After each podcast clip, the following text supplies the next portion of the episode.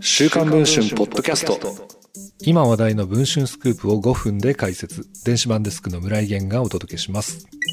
日本風力開発の塚脇正幸社長から3000万円の賄賂を受け取った疑いで東京地検特捜部の捜査を受けている秋本正俊衆議院議員。その秋本氏が元警視総監の妹と特別な関係にあることが週刊文春の取材で分かりました。秋元氏の2016年7月3日付の SNS には次のように記されています。同郷で母校の大先輩でもある高橋清隆警視総監を表敬訪問。しっかりと時間をとっていただけたので、機密性の高い話から、プライベートや世間話まで色々と話すことができ、非常に有意義な時間でした。秋元氏と高橋清隆氏を結びつけたのは、高橋氏の妹で、千葉県議の高橋優子氏です。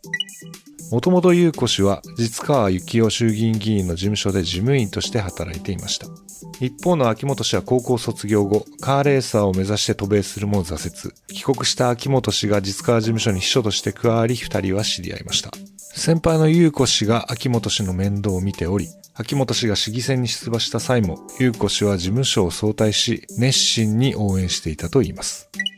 優子氏は2009年まで事務所を務め、11年に富里市議、そして19年から県議に転身をしています。しかし、彼女は現在に至るまで地方議員の職務の傍ら、秋元氏の施設秘書を続けているのです。優子氏と秋元氏の選挙区は全く別の地域ですが、彼女は秋元氏の地元事務所に常駐、支援者周りや式典の代理出席をこなしています。さらに、優子氏が自民党本部まで車で秋元氏を送迎することもある。秘書時代の先輩後輩の関係はいつの間にか逆転。現在では真夜中に秋元氏が今から家に来てと呼びつけるなど、歪な関係になっていると言います。優子氏は離婚して子供が二人いますが、二人の男女関係を疑う声は絶えないと言います。秋元氏は周囲の人間に対してこのように吹聴していたと言います。俺には警視総監がついている。